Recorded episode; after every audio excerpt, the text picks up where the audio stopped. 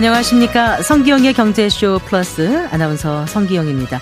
어, 뭐, 집값 우울증이란 표현이 있습니다. 너무 싼 값에 집을 팔거나 아니면 비싸게 샀거나 또 집을 제때 사지 않아서 손해를 입었다면서 자책하거나 하는 어, 일종의 부동산으로 촉발된 우울증인데요. 특이한 점은 이게 매도자, 매수자, 무주택자 등 대상을 가리지 않는다는 점입니다. 아, 올해는 어땠을까요? 상반기에 잠시 훈풍이 부는 듯하던 부동산 시장이 하반기 들어서 다시 냉각되고 있습니다. 온탕과 냉탕을 오갔던 2023년 여러분 행복하십니까? 아니면 우울하십니까? 네, 오늘 성기영의 경제쇼 플러스에서는 2023년 올 한해 부동산 시장 점검해보고 2024년에 어, 부동산 흐름에 영향을 미칠 주요 변수들 살펴보고 또 내 집 마련 전략까지 세워보겠습니다. 이 시간 유튜브로도 함께합니다. 아, 오늘 이 자리에 두 분 모셨습니다. 아, 두성규 목민경제정책연구소 대표 그리고 김인만 부동산 경제연구소장과 함께하겠습니다. 어서 나오십시오. 안녕하세요. 안녕하세요. 반갑습니다. 네. 자, 냉탕과 온탕을 오갔다 이렇게 이제 표현을 했는데요. 두 분께서는 2023년 부동산 시장 올 한 해 어떻게 평가하시는지 먼저 그 두성규 대표님께서 말씀해 주실까요? 네. 네, 제가 볼 때는 정말 그 냉탕 온탕이라는 표현과 그다음에 집값 우울증이라는 표현이 아마 가장 적절한 한 해였지 않나 이런 생각이 들고요. 그리고 부동산 대책이 많이 나왔습니다만 국민들이 아마 충분히 만족하고 기대했던 것에는 좀 못 미치지 않나 싶습니다. 여러 가지 다른 변수들이 있었기 때문에 정책 당국에서도 아마 한계는 있었을 것 같아요. 네. 아마 어, 뭐 금리 부분이 가장 중요한 요인으로 작용했다는 건 많은 분들이 알고 계실 건데 그 부분이 사실은 미국에서의 금리 인상으로 인한 촉발된 어떤 여러 가지 상황들이었기 때문에 그런 변수로 인해서 우리 국내 부동산 시장은 굉장히 어, 뭔가 회복세를 보이다가 힘들어지는 그런 가운데 어려움을 겪었고 그것으로 인해서 또 국민들이 또 전세 사기 사건이나 여러 가지 역전세, 역, 역전세 사건 등으로 인해서 네. 많이 이제 마음도 쓰라리였던 그런 한 해였다고 보여집니다. 음, 네, 같은 질문 드릴게요. 김인만 소장님. 어, 2023년 올해 부동산 시장은 상고 하저였는데요. 이제 2022년 작년 금리가 가파르게 오르면서 이제 굉장히 많이 떨어졌고요. 고점 대비 한 30% 정도 하락을 했고 굉장히 많이 많이 떨어지다 보니까 정부에서 1.3 대책 발표되면서 강남 3구 용산구 빼고 규제도 풀어줬고요. 네. 특례 보금자리 같은 상품들도 나왔고 집값은 떨어지고 금리 인상은 멈추고 여러 가지 규제가 풀렸기 때문에 거래량이 늘어나면서 반등을 하는 데는 성공을 했는데 추석 지나고 다시 또 한풀 꺾였거든요. 그래서 네. 게임으로 보자면 어 1차전 어 2022년에 한번 다운이 됐었고요. 2차전 시작을 했는데 이게 끝이 나지 않는 게임 같은 느낌? 하반기에 다시 살짝 이게 꺾였기 때문에 2024년 시장이 더 우려가 되는 부분도 있고요. 기대가 되는 부분도 있고 만감이 네. 교차하는 상황인 것 같습니다. 네.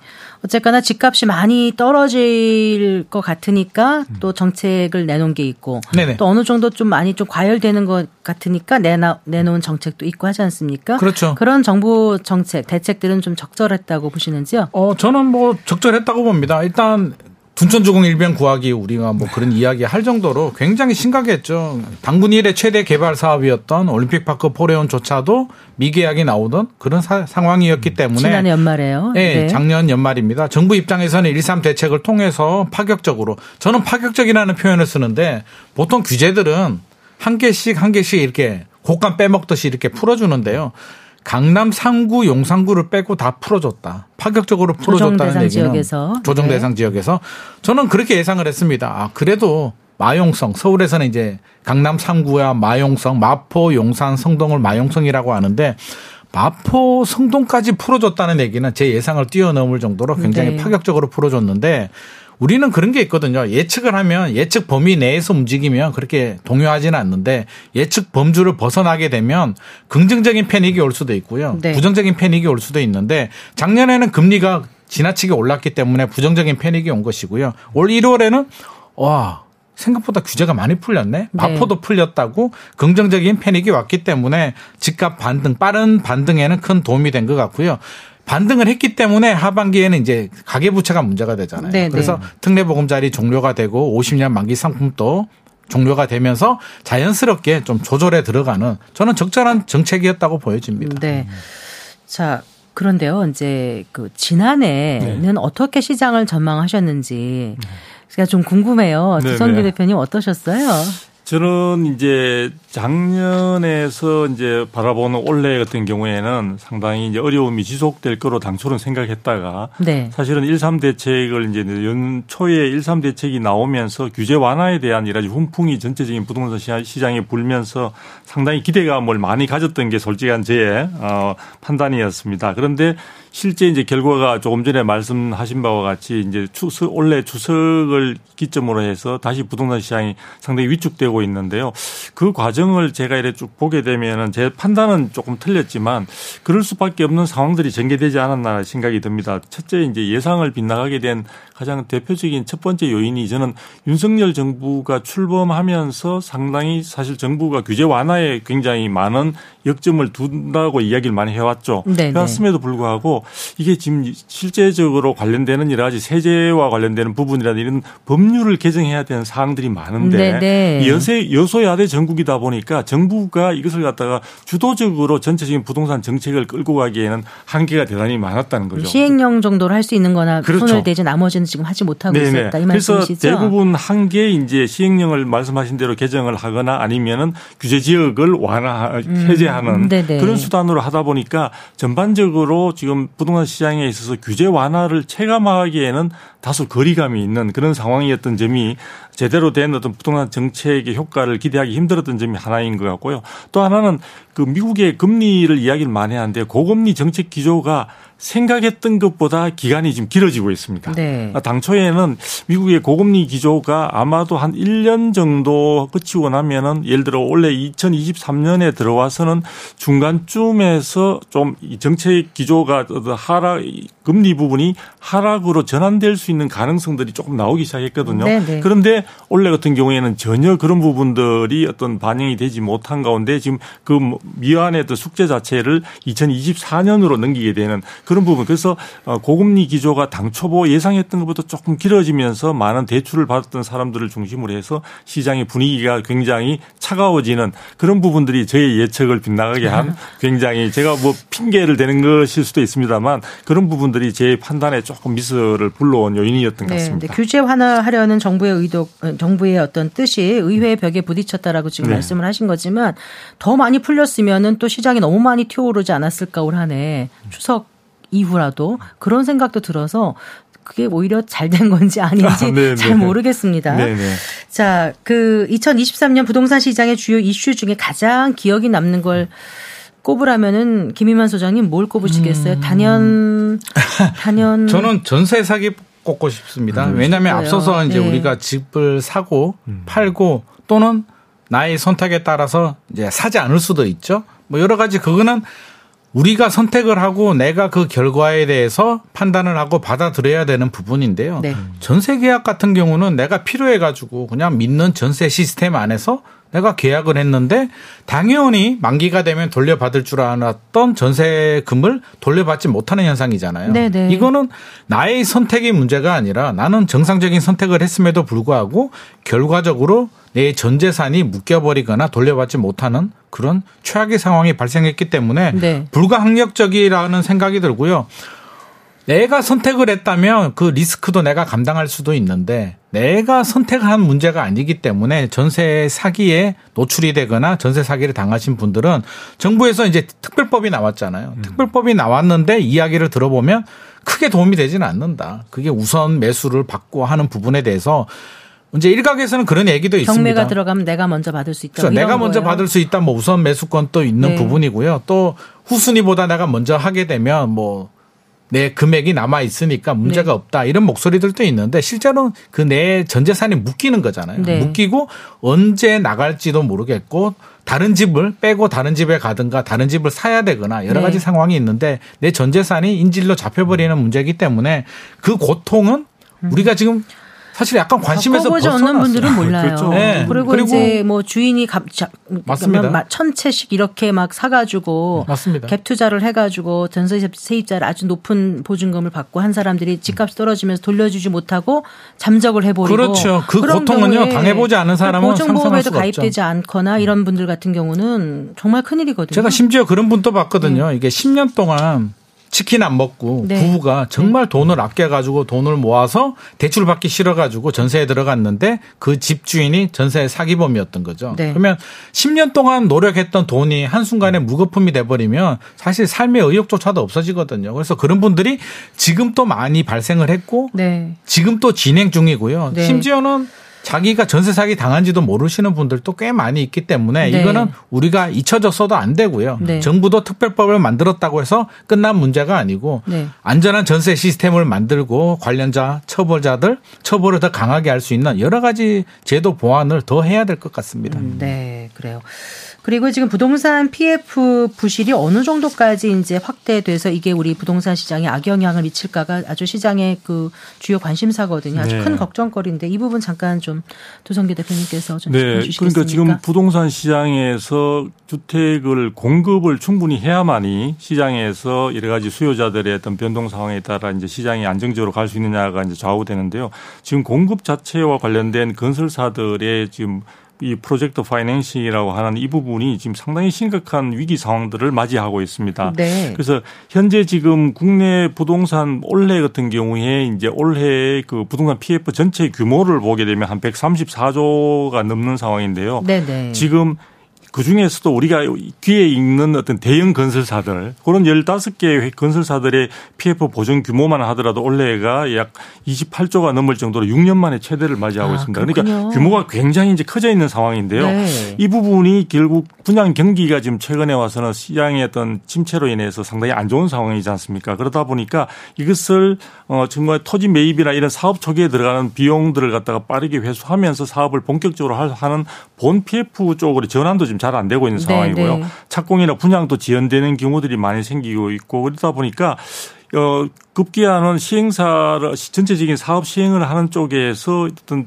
PF를 하기 위해서 어, 여러 가지 이제 신인도 신용이나 이런 부분들을 높여야 되다 보니까 시공사로 하여금 추가적으로 당신이 우리를 좀 보증을 써달라 신용 보강이라고 음, 네, 이야기를 네, 하는데요. 네. 그렇게까지 하는 사례까지 있음에도 불구하고 전반적으로는 지금 굉장히 안 좋은 상황입니다. 그래서 PF 보증 자체의 부실화 문제가 지금 시장에서 굉장히 이제 위험한 상황으로 되고 있고 그 부분들이 구체적으로는 건설사들의 지금 어, 전체적인 사업 자체가 중간에 무너지거나 하는 네. 경우로 나타나고 있고요. 그러다 보니까 그 감당을 못하는 건설사들의 부도가 올해 경우만 하더라도 현재 지금 19곳이 부도가 났고 그다음에 아예 자체적으로 이 사업 자체가 안 돼 있으니까 이것을 그대로 접어버리는 우리가 폐업이라고 하는데요. 네, 네. 건설업 폐업 업체가 지금 아, 연말 기준으로 해서는 지금 한 신고된 것이 한 528건으로 지금 신고가 되고 있습니다. 그래서 제가 볼 때는 지금 정부가 이 부동산 PF 문제는 금융당국과 같이 협조해서 전체적으로 네. 시장의 이 문제를 갖다 해결하기 위해서 많은 노력을 기울이고 있다고 저도 알고 있는데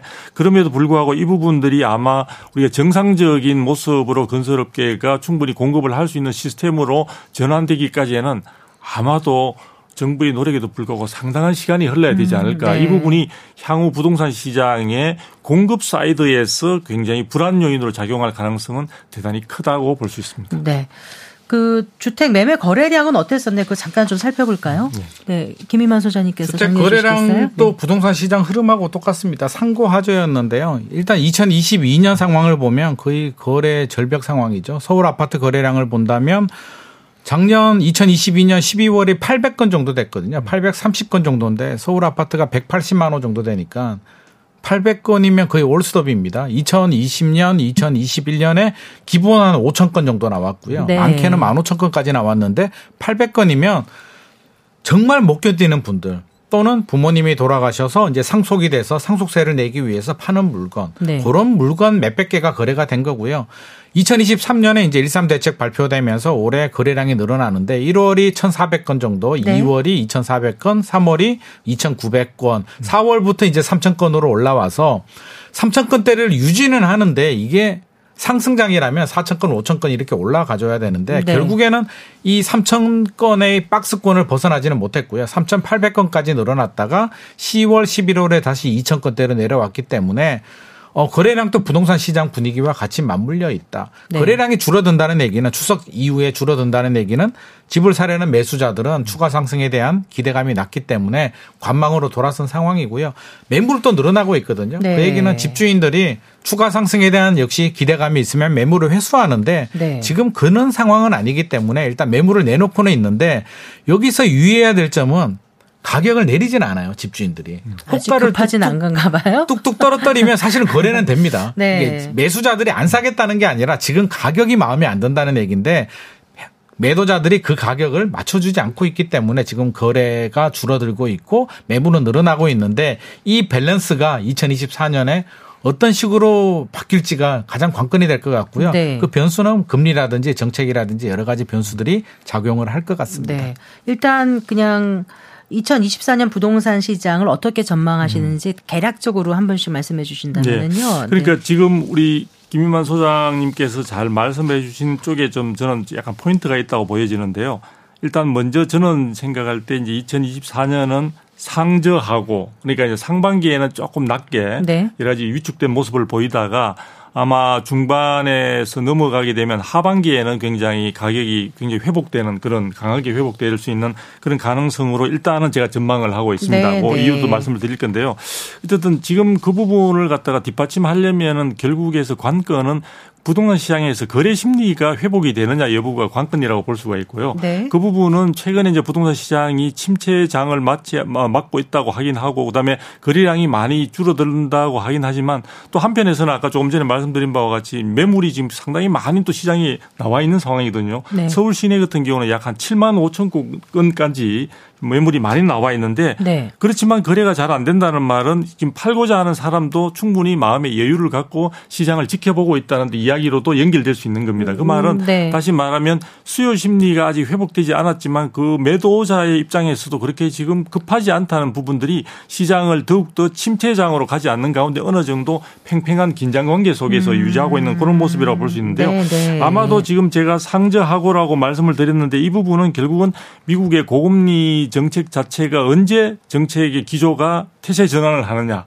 그래서 아마 지금 많은 전망들이 나오고 있는데 내년 5월이 유력한 것으로 이제 미국 쪽에서는 전망을 하고 있더라고요. 그런데 어쨌든 그 부분이 어느 정도 되느냐 여부에 따라서 우리 시장에서 그 부분을 긍정적인 시그널로 받아들이고 빨리 움직이느냐 하는 부분이 관건이 될 수 있을 것 같고 그 부분은 저는 국내의 수요 심리가 미국의 금리 인상, 아, 금리 정책 기조와 맞물려서 변화되는 그 부분이 우리 시장에 주는 굉장히 긍정적인 신호가 있을 것으로 보여지고요. 네. 더 중요한 부분은 이제 시장의 그러한 금리 변동뿐만 아니라 여러 가지 아까 조금 전에도 설명이 좀 나왔습니다만 국내에 있어서 주택을 충분히 공급할 수 있는 공급 상황이 굉장히 지금 악화되고 있습니다. 네, 그러니까 네. 충분히 공급되지 못할 부분들이 건설업체의 부도나 폐업도 많은 상황이고요. 그러다 보니까 정부에서 지금 지표로 생각하고 있는 여러 가지 이제 인허가 문제라든지 네, 네. 착공이라든지 착공. 분양이라든지 예. 그다음에 입주 물량 이 부분 준공까지 합천 이 물량들이 지금 현재는 굉장히 향후 전망도 밝지, 밝지 않은 상황이고 그렇다 보니까 이런 부분들이 전체 적인 변수로 해서 네. 아마 시장은 그 부분에 대한 역학 관계에 따라서 좀 흘러갈 것이다. 그런데 전체적인 흐름은 저는 다시 한번 말씀드리면 상저하고 상저하고. 이렇게 네. 표현을 하고 싶습니다. 그럼 김인만 소장님은 어떻게 보세요? 어, 저도 상저하고에는 동의하는 부분인데요. 네. 이게 상저라는 게 일단 집주인들이 호가를 내려야 되는 부분이고요. 호가를 내려야만 매수자들이 들어옵니다. 네. 매수자들이 들어와서 거래를 하게 되면 이제 하고가 될 수가 있는데 전제 조건이요. 이제 변수가 있습니다. 이거는 변수가 없는 범위 내고요. 변수가 이제 금리하고 정책적인 변수가 있을 수가 있습니다. 금리가 가장 중요한데요. 우리가 2022년 또 저금리에서 고금리로 금리가 많이 올랐기 때문에 뭐 3.5% 기준금리 3.5%니까 문제라고 하는데 저는 3.5%몇 프로가 문제가 아니라 그게 올라가는 속도가 문제였다고 보여지거든요. 네, 네.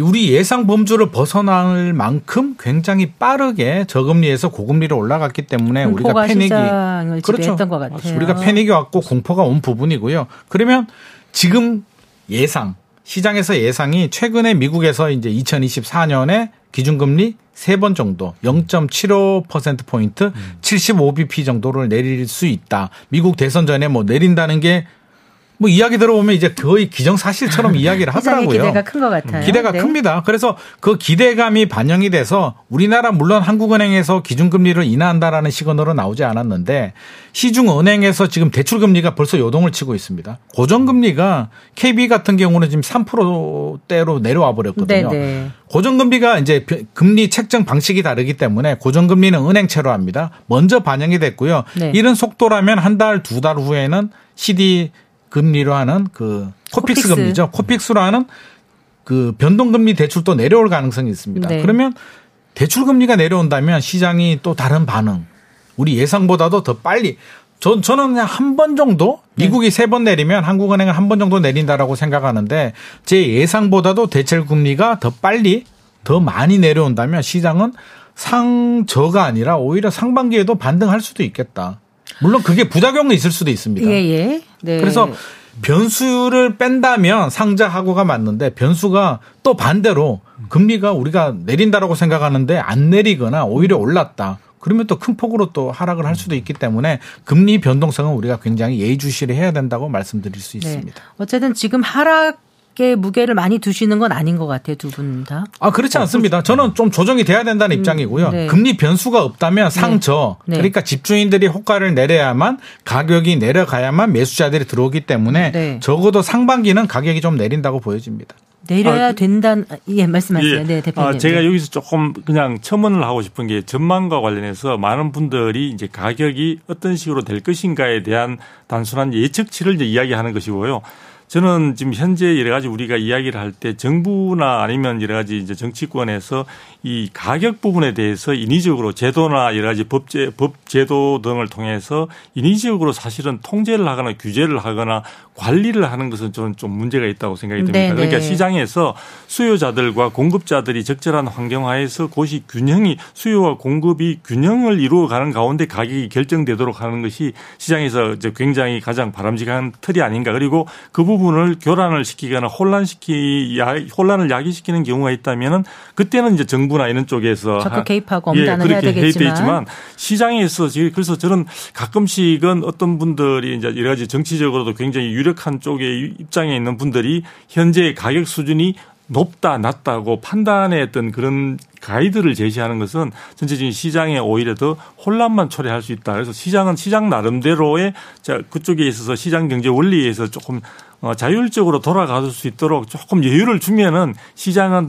보다 빠르게 안정을 찾아갈 수 있는데 그 부분들을 많은 정치권이나 정책 당국에서 지나치게 뭐 좋은 의도로 하는 것이지만 네. 그런 부분들의 관리가 들어가다 보니까 그것이 때로는 시장을 갖다 좀 더 긴 시간 동안 왜곡시키는 것이 아닌가 그런 부분이 들기 그런 때문에 예가 있을까요? 그러니까 아, 지금까지 예를 들면 우리가 정, 각 정권별로 해서 네. 부동산 대책이 나올 때마다 네. 대부분의 목적이 보면은 부동산 시장의 가격에 급- 거품을 뺀다는 취지로 이야기를 많이 하면서 네. 서민들이 주택 마련을 위해서 그렇게 좀 지나치게 개입했던 측면들이 정권별로 다 있어 왔거든요. 네. 그래서 그런 부분들이 오히려 어, 결과적으로 본다면 국민들에게 과연 이게 도움이 됐을까 오히려 시장을 더 혼란시키지는 않았을까 하는 그런 어, 좀, 좀 제가 연구를 하다 보니까 네. 그런 부분들이 있기 때문에 그래서 지금 현 정부 같은 경우에는 가능한 한 규제를 완화하는 목적도 제가 알고 있기로는 시장 기능이 정상화되는 방향으로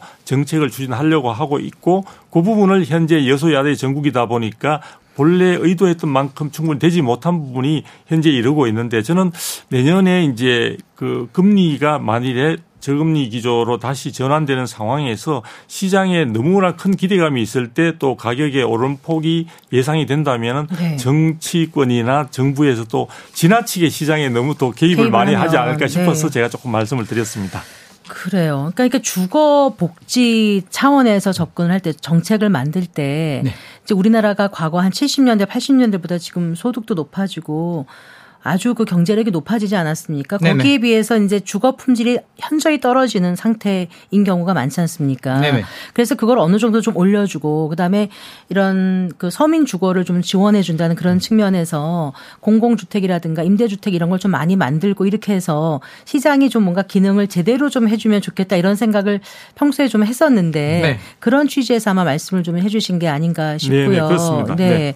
어떤 특정 시장 정말 비싼 그 소위 말하는 어떤 아파트들 몇 군데를 타겟을 삼아가지고 그걸 계속 하다 보면 오히려 시장이 더 거기 관심을 아, 갖고 맞습니다. 그러면 거기를 누르면 그 옆에가 오르고 또 거기를 누르면 또 그 옆에가 오르고 이렇게 계속 이렇게 풍선 효과처럼 네. 그런 게 있는 것 같다는 생각도 가끔 들긴 했거든요. 맞습니다. 네. 그게 너무 시장 가격을 우리가 컨트롤할 수 있다라는 자만감을 가지는 거는 좋지 않을 것 같고요. 네. 특히 고가 아파트, 네. 고가 지역에 대해서 가격이 오르면 뭐 개입을 해서 규제를 한다. 물론 지나치다면 뭐 네. 개입을 해야 되는 부분도 있겠지만 네. 저는 지나치게 사실 제가 앞서서도 이제 상저라고 했던 부분도 네네. 왜 그러냐면 지금 시장 분위기가 이제 매수자 우위 시장으로 바뀌었거든요. 집을 네. 사려는 분들이 칼자루를 쥐고 있기 때문에 그분들이 사지 않고 관망을 한다면 저는 집주인들은 내릴 수밖에 없다고 봅니다. 그래서 네. 기다리면 자연스럽게 내려가는 부분이에요. 그래서 지나친 개입보다는 차라리 공급을 일정하게 꾸준하게 공급을 해주고요. 특히 우리 서민 주거 안정을 위해서 네. 공공주택이라든지 네. 임대주택에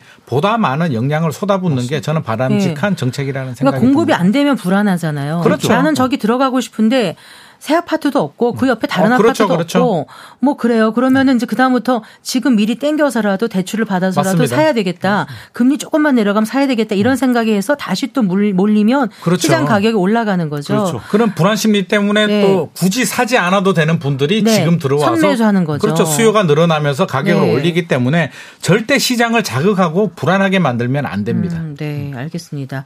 네, 오늘 성기영의 경제쇼 플러스에서는 올 한해 부동산 시장 흐름 어땠는지 잠시 살펴봤 고요. 2024년 집값 전망해보고 집값에 영향을 미칠 주요 변수 무엇인지 전망해보고 있습니다. 두성규 목민경제정책연구소 대표 그리고 김인만 부동산 경제연구소장과 함께하고 계십니다.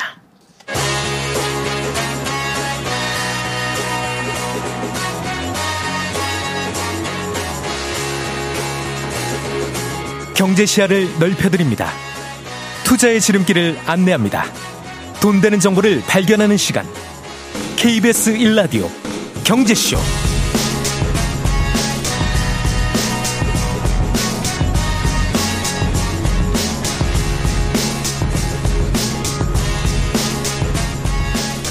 아까 집값 그에 영향을 미칠 변수를 이제 금리 말씀하셨고 김민만 소장님께서 정책이란 표현을 하셨는데 정책은 얘기는 안 하셨거든요. 네네. 어떤 정책을 염두에 두고 말씀하신 집값에 건가요? 영향을 주는 요인이 이게 뭐 양극화 얘기하는데 두 가지로 나눠집니다. 상승 요인이 있고요. 하락 요인이 있는데요. 그렇죠. 일단 상승 요인부터 제가 먼저 말씀을 드릴게요. 상승 요인이라고 한다면 일단 우리가 예상은 하고 있는데 금리가 내려간다. 한 미국이 세 번 정도 내리면 한국은행은 0.25, 25bp 정도 내린다는 게 우리 지금 가정을 하고 있는 부분이고요. 이 가정보다도 더 뛰어넘게 더 많이 내린다면 네. 굉장히 긍정, 뭐 긍정이라는 표현이 자체가 그렇지만 반등 폭이 꽤 커질 수도 있다라는 생각이 들고요. 그뿐만 아니라 지금 정책적인 부분에서 어떤 부분이 있냐면 이제 특례보금자리는 끝났습니다. 네. 일반형은 9월 26일에 끝났고요. 우대형은 2024년 1월에 끝나는데 또 새로운 게 나옵니다. 신생아 신생아. 대출. 네. 그렇죠. 요거는 이제 자녀를 출산해야 되는데 금액이 꽤 커요. 27조 원 정도 나옵니다. 그렇다면서요? 그렇죠. 특례보금자리가 30조 원 정도 나 왔으니까 거의 맞먹는데요. 굉장히 많이 나옵니다. 그래서 이거는 결국에는 돈이 풀린다는 얘기고요. 물론 계층이 다를 수는 있습니다. 자녀를 출산해야 되지만 결국에는 출산하시는 분들은 이게 관심 안 가질 수가 없거든요. 저리 대출 해주기 때문에 실제로 제가 연락을 몇 분한테 받았는데 네. 자녀 출산 계획이 없었는데 어, 내년에 한번 한번 어, 자녀 출산 한번 해봐도 좋겠다라는 생각이 든다고 하더라고요. 복덩이로 짓는 거예요. 어, 그렇죠. 이게 네. 복덩이가 되기 때문에 그런 부분이 저는 이 두 가지 측면에서 네. 구매 능력을 올리고 심리적으로도 굉장히 도움이 된다라는 생각이 최저는 한 들고요. 1.6% 그렇죠. 정도 1.6에서 된다면서요. 3.3%인가요? 굉장히 굉장히 3.2%까지. 낮은 굉장히 좋습니다. 이자니까. 그래서 당연히 그렇게 심리적으로도 여러 가지 구매 능력에서도 도움이 되고요. 또 두 가지가 더 있는데 이건 정책이라기보다는 네. 전세 가격이 올라가고 있거든요. 아파트 전세 가격이. 전세 가격은 매매 가격을 밀어 올리기도 하고요. 떨어지는 매매 가격을 받쳐주는 버팀목 역할을 해주는데 네, 네. 아파트 전세 가격이 슬금슬금 지금 계속 올라가면서 이제 더 이상 역전세. 빌라 같은 경우는 여전히 어려운데 아파트는 지금 뭐 전세 가격이 오르고 있기 때문에 매매 가격이 떨어지는 걸 충분히 방지해 주는 역할을 하게 되고요. 네, 네. 이게 1년, 2년, 3년, 5년 이상 지속하게 되면 아마 매매 가격을 밀어 올릴 수도. 있을 것 같습니다. 그래서 네. 긍정의 요인으로 보여지고요. 마지막으로는 공급. 지금 공급 물량이 줄어들고 있거든요. 2024년이 2023년보다 공급 물량이 대폭으로 그러니까 줄어들 공급이라는 건 입주하는 거. 입주 물량이 네. 대폭으로 줄어들고요. 입주 물량만 볼 것이 아니라 최근에 인허가 물량, 분양 물량, 착공 착공 물량이 모두. 줄어드는데 네. 분양 물량은 2, 3년 후에 입주 물량을 의미하고요. 인허가 물량은 4년에서 5년 후에 입주 물량을 의미합니다. 모두 다 줄어드니까 결국에는 내년부터 한 3년, 5년까지도 입주 물량은 줄어들 수 있겠다. 네. 2024년에 입주 물량이 줄어든다고 해서 집값이 바로 실시간으로 이렇게 바로 반등하지는 않을 수는 있습니다. 네. 않을 수는 있는데 이게 역시 1년, 2년, 3년, 5년 후에는 또 집값 상승의 요인이 될 수도 있기 때문에 우리가 공급 감소 부분에 대해서도 좀 예의주시를 해야 될 것 같습니다. 떨어질 변수도 말씀하셨으니까 잠깐 짚어주세요. 떨어질 변수는 금리가 예상과 다르게 네. 우리는 0.25 정도 내린다라고 생각했는데 안 내리거나 뭐 그럴 가능성은 낮지만 만에 하나 금리가 올라 버린다면 상당히 우리가 패닉이 오면서 또 반대 상황 굉장히 큰 폭으로 떨어질 수도 있는 부분이고요. 경기 너무 안 좋습니다. 경기 침체. 부동산 시장도 경기하고 맞물리는데 경기가 좋지 않고 전체적으로 안 좋은 상황에서 용감하게 공격적으로 내 집 마련에 나선다. 아, 이게 이사부터도 꺼려지죠. 꺼려지죠. 모든 게 지금 들고요. 어려운 부분이고요. 네. 대출 규제도 정부가 사실은 지금 대출 문턱을 올리고 있잖아요. 신생아는 풀어줬지만 네. 신생아나 청년은 특별히 문턱을 낮춰줬지만, 낮춰줬지만 우리 50년 만기 상품도 없어졌고요. 없어졌고. 전체적으로 보면 대출 규제가 여전히 되고 있고 네. 집값 2020년, 2021년에 발생한 집값 버블이 사실 제거가 될 뻔하다가 네. 다시 반등을 하게 되면서 네. 저는 아직은 소진되지 않았다고 봅니다. 네. 시간이 더 지나거나 가격이 더 조정돼야 되는 부분이 있기 때문에 네. 2024년에는 아직도 집값 버블이 좀 남아 있다. 네. 이런 부담감 때문에 또 투자 심리 위축 부분도 있고요. 이렇게 생각한다면 요거는 하락 요인으로 작용될 가능성이 네. 있습니다. 오랫동안 이제 시장을 지켜봐 오셨으니까요. 두성규 대표님. 보통 이제 총선이라든가 뭐 대선이라든가 네. 큰 선거를 앞두면은 뭔가 이렇게 규제 완화 쪽으로 좀 많이 내놨었나요? 네네. 전, 네. 전반적으로 이제 그리고 그런- 이제 지나고 나면은 그냥 빌 공짜 공약이 되는 경우도 네, 아. 굉장히 날카롭게 이제 말씀을 하셨는데 네. 사실은 정치권에서 좀 뼈아프게 그 부분을 받아들여야 될 것 같습니다. 왜냐하면은 우리가 지난 그 대선을 뭐 불과 지금 지난 지도 얼마 되지도 않았는데 대선 과정을 지켜보더라도 네네. 지금 여야 지금 현재 여야 가릴 것 없이 모두가 다 주택 공급을 갖다가 굉장히 많이 하겠다고 이야기를 확충을 이야기했었거든요. 그래서 네. 어 각각에서 250만 원 넘는 공급을 주택을 하겠다고 이야기를 했고 또 규제 부분에 대해서도 세제와 관련해서도 굉장히 많이 완화 부분들을 천명을 했습니다만 사실 최근까지 그 과정들을 보게 되면 그 대선이 끝나고 난 뒤에 사실 양당의 어떤 그 노력이나 이런 부분들은 야당 쪽에서는 그렇게 협조적인 것은 아닌 것 네. 같다는 느낌이고요. 그다음에 여당 쪽에서도 약속했던 그 공급 물량이나 이런 부분들이 여러 가지 어떤 정부의 노력 부족은 아니겠지만 네. 여러 가지 다른 외부적인 변수 등으로 인해서 현재 지금 공급 상황이 약속했던 것과는 상당히 거리감이 있을 것으로 예상이 되고 있고요. 그래서 이번에 박상우 국토부 장관 네. 어, 지금 후보 상태에서 이제 됐다고 볼 수 있는데 이제 그 경우에 있어서도 실질적으로 어, 현재 공급 상황, 즉, 즉 250만 원 내지 270만 원 공급에서 올해 같은 경우부터 시작해서 벌써 공급에는 차질이 우려된다는 이야기를 하고 있습니다. 그래서 네, 저는 네. 그 주택 공급 부분에 있어서 다른 규제 완화도 중요하지만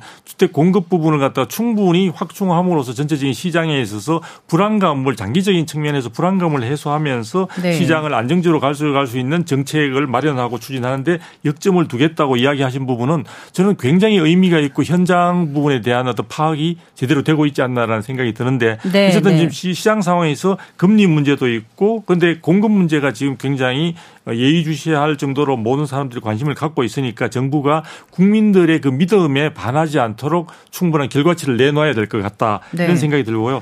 하나는 이 부분은 정책 제도하고는 좀 다른 부분이지만 제가 조금 우려스러운 부분은 네. 최근에 부동산 시장의 흐름을 보게 되면 그 우리가 30세대 네. 30대에 해당되는 분들이 부동산 시장에 있어서 주택 매입과 관련해서 지나치게 사실은 역할을 많이 하고 있고 적극적이세요. 네. 그러니까 전체적인 주택 매입에 있어서 비중을 보게 되면 30대가 비중이 가장 높습니다. 네. 근데 이런 부분들이 굉장히 주택 마련에 대한 조금 급한 마음을 갖고 있지 않는가. 초조한 마음이 초조한 마음. 거죠. 근데 네. 그런 분들이 아직은 어 이런 나이이기 때문에 주택을 구입하는데 결국은 타인 자본 즉 저 은행이나 금융권의 사실은 대출의 의존도가 높을 수밖에 없다 보니까 네네. 그 부분들이 시장의 변동 상황에 따라 굉장히 어 여러 가지 어떤 정부의 민심과 연결되는 측면에서 시장에 굉장히 예민한 어떤 민심으로 나올 수 있는 측면들도 있고 부동산 시장에 하나의 수요층을 이루고 있는 데서 비중이 커지다 보니까 네. 전체적인 수요의 변동성을 굉장히 키우는 즉 전반적인 아. 부동산 시장의 불안감과 음, 이어질 수 있는 수 측면들이 있기. 때문에 예. 네. 그래서 저는 이 30세대가 굉장히 날카롭고 또 앞으로 미래 부분에서 우리나라를 짊어질 세대인 것은 맞는데 이런 부분에서 부동산 시장에 참여하는 그런 여러 가지 행태나 이런 부분들은 다소 조금 더 조심하면서 좀 숙려하는 그런 자세를 가져줬으면 좋지 않을까. 지금은 비중이 커질 뿐만 아니라 지나치게 빠른 선택을 통해서 어, 지금 전체적인 시장에 있어서 자칫 상황이 좋아지지 않으면은 굉장히 고통스러워. 그래서 우리가 한때 연끌족들 네, 가운데 네. 고통을 겪고 있다는 이야기들이 많이 나올 정도로 그 연끌족 중에 상당수는 상공세대들이 차지하고 있는 측면들이 있다 보니까 네. 제가 좀 말씀을 드렸습니다. 그러니까 지금 말씀 듣다 보니까 이게 집값이 뭐 물가 상승 정도 수준으로 조금씩 오르고 내 소득 수준 좀 급여 오르는 것만큼만 좀 오르면 어떻게 좀 빌려서도 살 텐데 어, 그렇죠. 나중에 살 텐데 네네. 이 정도 모아놓고 살 텐데 이게 너무 올랐다가 네.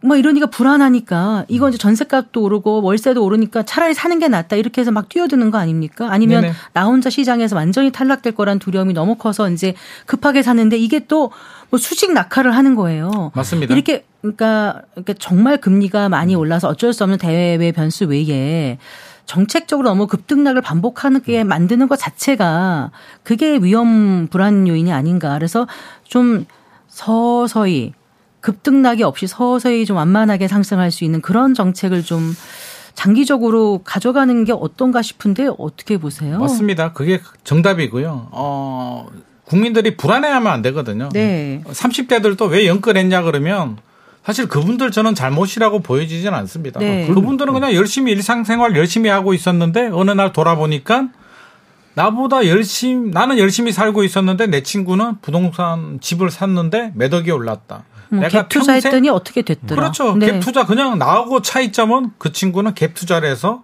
주택을 하나 샀을 한 뿐인데 10년, 15년 전에는 갭 투자란 말도 없었던 것 같아요. 맞습니다. 네. 어느 순간 나는 열심히 한 나는 따라가지 못하는 상황. 네. 어, 나 혼자 뒤떨어질 것 같은 불안한 마음. 이러다가 영원히 나는 내 집 마련을 못할 것 같은 불안한 마음.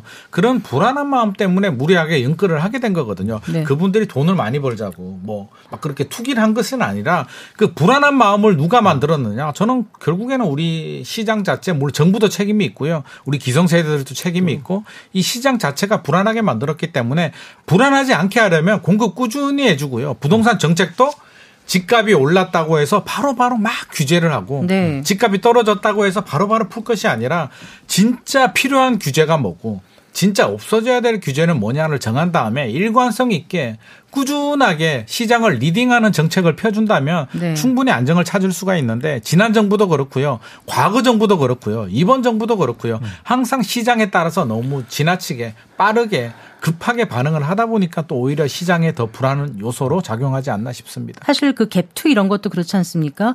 단순히 옆에 친구가 하는 게 부럽고 뭐 질투나서가 아니라 맞습니다. 소외돼서 나의 가정을 지키고 싶은데 집값이 어, 그렇죠. 많이 뛰면 나는 내 아이와 내 와이프 그렇죠. 어떻게 할 건가 이런 현실적인 고민 때문에 같이 뛰어드는 거거든요. 그렇죠. 나 혼자 영원히 예. 뒤떨어질 것 같은 그래서 불나방처럼. 뛰어들다 어느 날 갑자기 화르르 타버서 없어질 아, 정도로 그렇죠.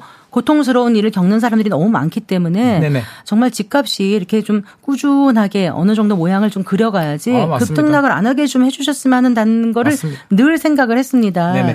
자, 부동산 시장을 분석하실 때 지금 이제 서울 수도권 정도의 수준에서 지금 말씀을 해주신 것 같은데 네네. 좀 이제 양극화가 커지고 있으니까 네. 지방 부동산도 잠깐 좀 짚어주시면 좋겠어요. 우리가 지방 부동산도 사실은 지금 지방 부동산 우리 미분양도 마찬가지고요. 지금 네. 지방이 어떻게 보면 우리 정책 당국자들도 그렇고요.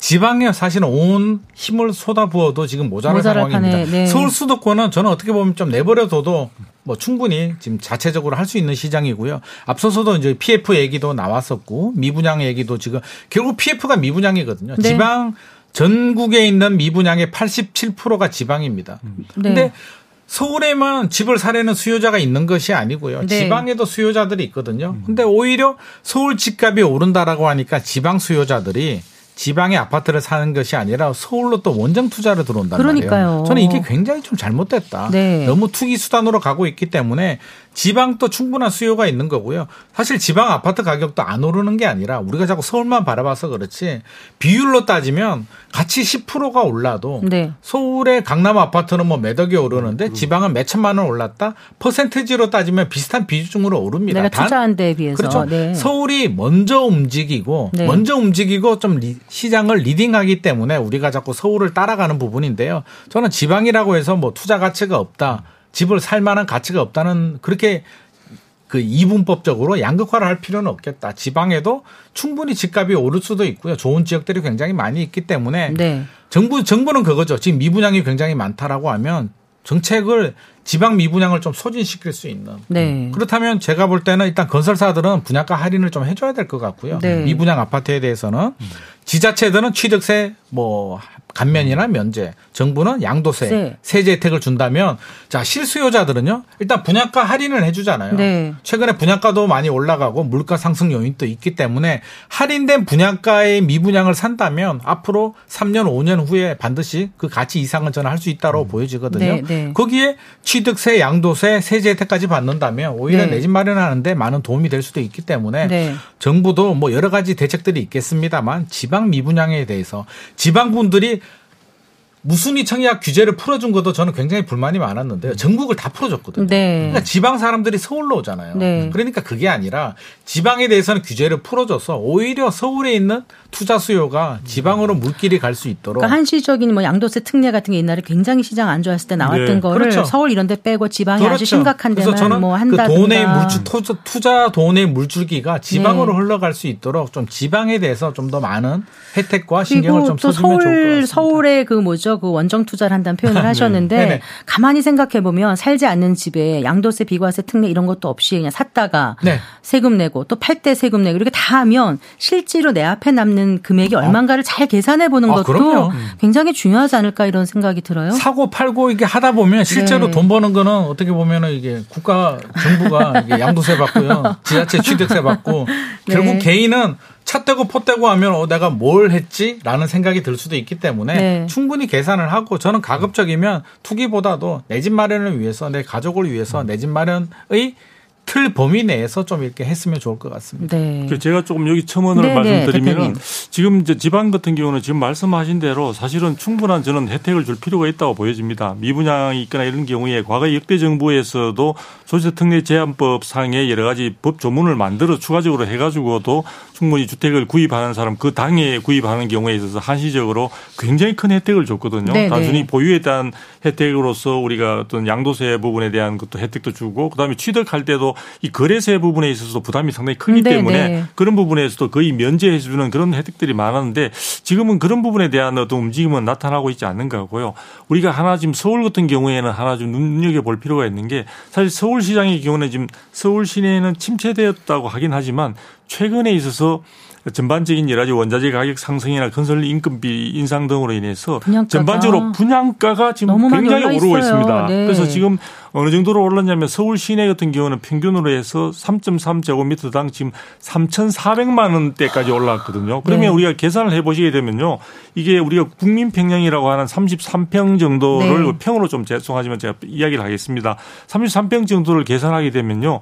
한 14억 이상 되는 상황이 됩니다. 그래서 그 부분은 지금 웬만한 사람 중산층이라고 하더라도 접근하기. 힘든 네. 상황들이거든요. 네, 네. 서울의 전체 아파트의 평균이 우리가 제가 알기로는 12억대를 넘어섰죠. 돌파했다가 이제 다시 조금 조금 주춤해가 가격이 내려가는 그런 측면들이 있기 때문에 지금 이렇게 신규로 분양하는 아파트의 분양가가 이렇게 서울의 경우에 비싸다면은 이런 사실은 많은 사람들이 신규 분양을 통해서 저렴하게 내 집 마련이라는 그 꿈 자체가 이제는 서울 같은 경우에는 비현실적으로 되어버리는 측면으로 되는 거죠. 그래서 네.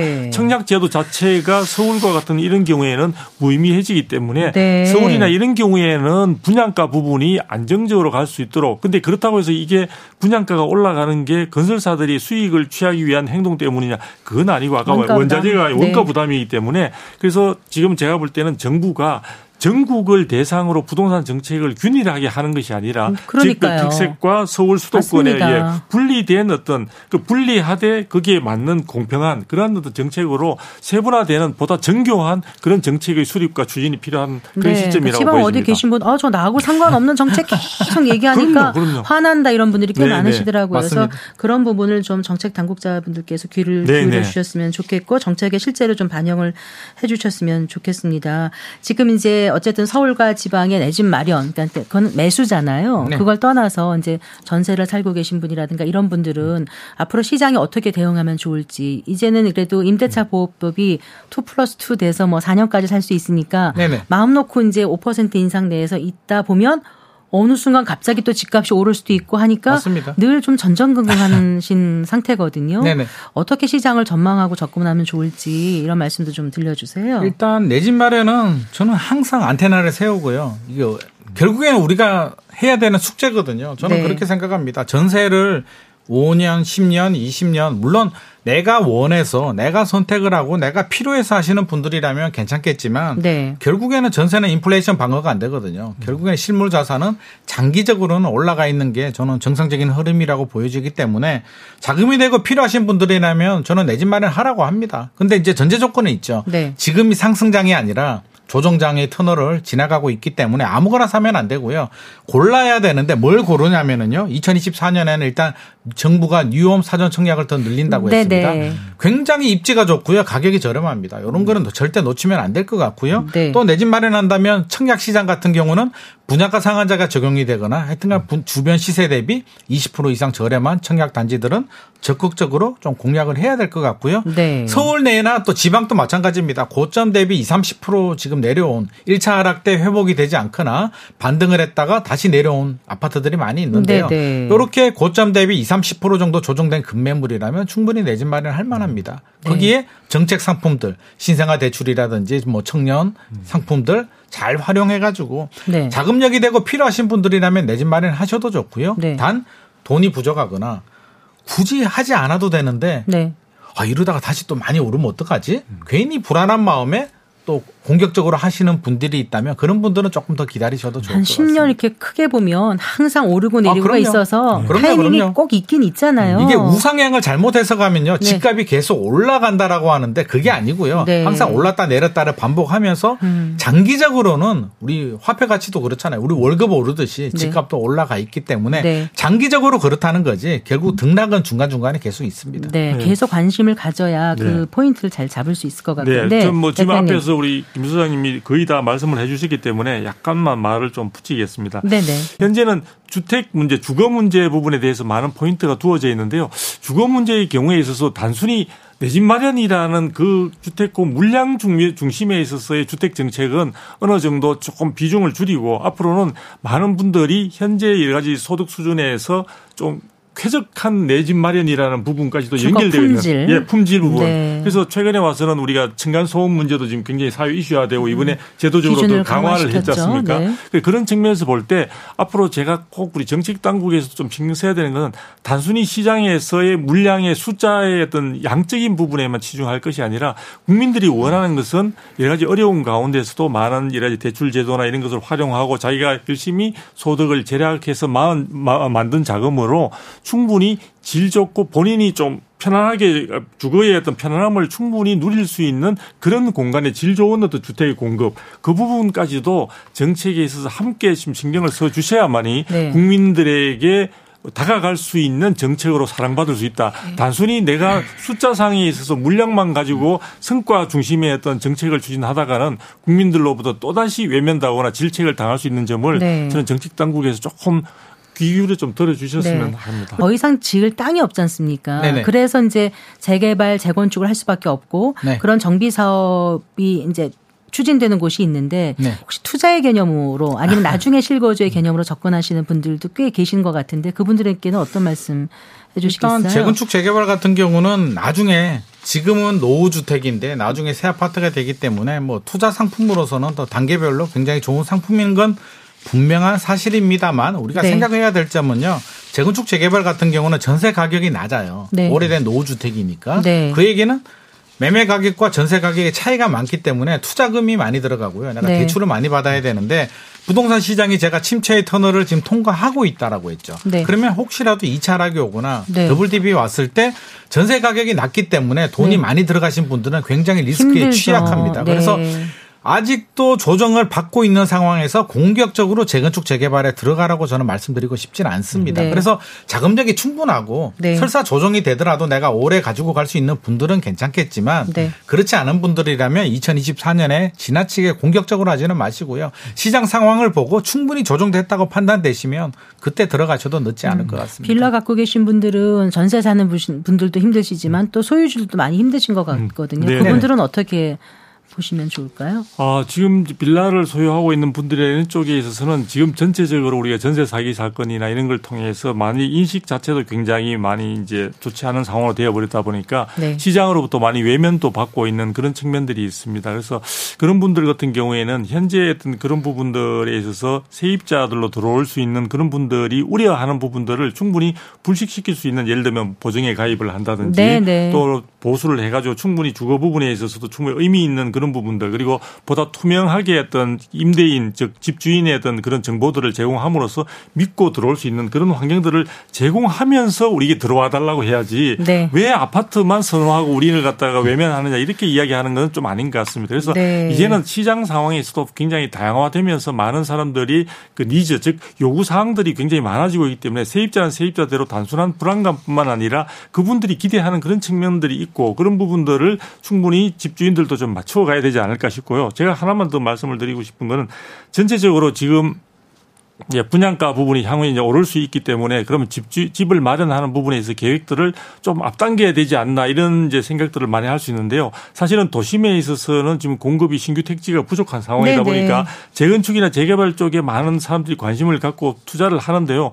최근에 와서 아까 제가 서두에 말씀드린 그 공사비 분쟁과 관련해서 지금 현장마다 어려움이 있는 경우들이 많이 있습니다. 그러니까 내 집 마련에 서 내가 아주 좋은 적지에다가 좋은 곳에다가 내가 어 그것을 갖다가 시- 일반 분양을 받거나 아니면 내가 조합원으로 참여했을 때 나는 충분히 기대를 많이 하고 있었는데 예를 들면 지금 어 둔촌 주공 재건축이라든지 지금 송파구에 있는 잠실 진주 아파트라든지 성북구의 장애 6구역 같은 경우에는 공사 자체가 공사비에 관한 부분들이 공사가 완료되었는데도 불구하고 정리가 되지 못한 가운데 네, 예상하지 네. 못한 추가 공사비 부분을 부담해야 된다지 이런 변수들이 많이 있기 때문에 혹시나 장기적인 관점에서 나는 투자를 하니까 나는 특별한 문제가 없다라고 생각하시던 분들도 네. 잘 살펴보셔야 된다. 참 이 부동산 쪽에는 내 집 마련에 뿐만 아니라 투자라는 문제까지 연결되어 있어서 이 리스크가 크기 때문에 네. 항상 살펴보시고 돌다리 또 두들겨서 그 건너야 된다, 두드려보고 건너야 된다는 말이 정말 무색하지 않을 정도로 네. 참 어렵고 참 대단히 예민한 부분입니다. 알겠습니다. 아, 많은 얘기를 나눠보기도 했지만 또 아쉽기도 한데 오늘 여기서 좀 정리를 해야 될 것 같고요. 다음 기회에 또 다시 한번 모시고 말씀 나눠보도록 하겠습니다. 잘 들었습니다. 고맙습니다. 네, 감사합니다. 감사합니다. 두성규 목민경제정책연구소 대표 그리고 김인만 부동산 경제연구소장과 함께했습니다. 성기영의 경제쇼 플러스 오늘 순서 여기서 인사드릴게요. 저는 성기영이었습니다. 고맙습니다.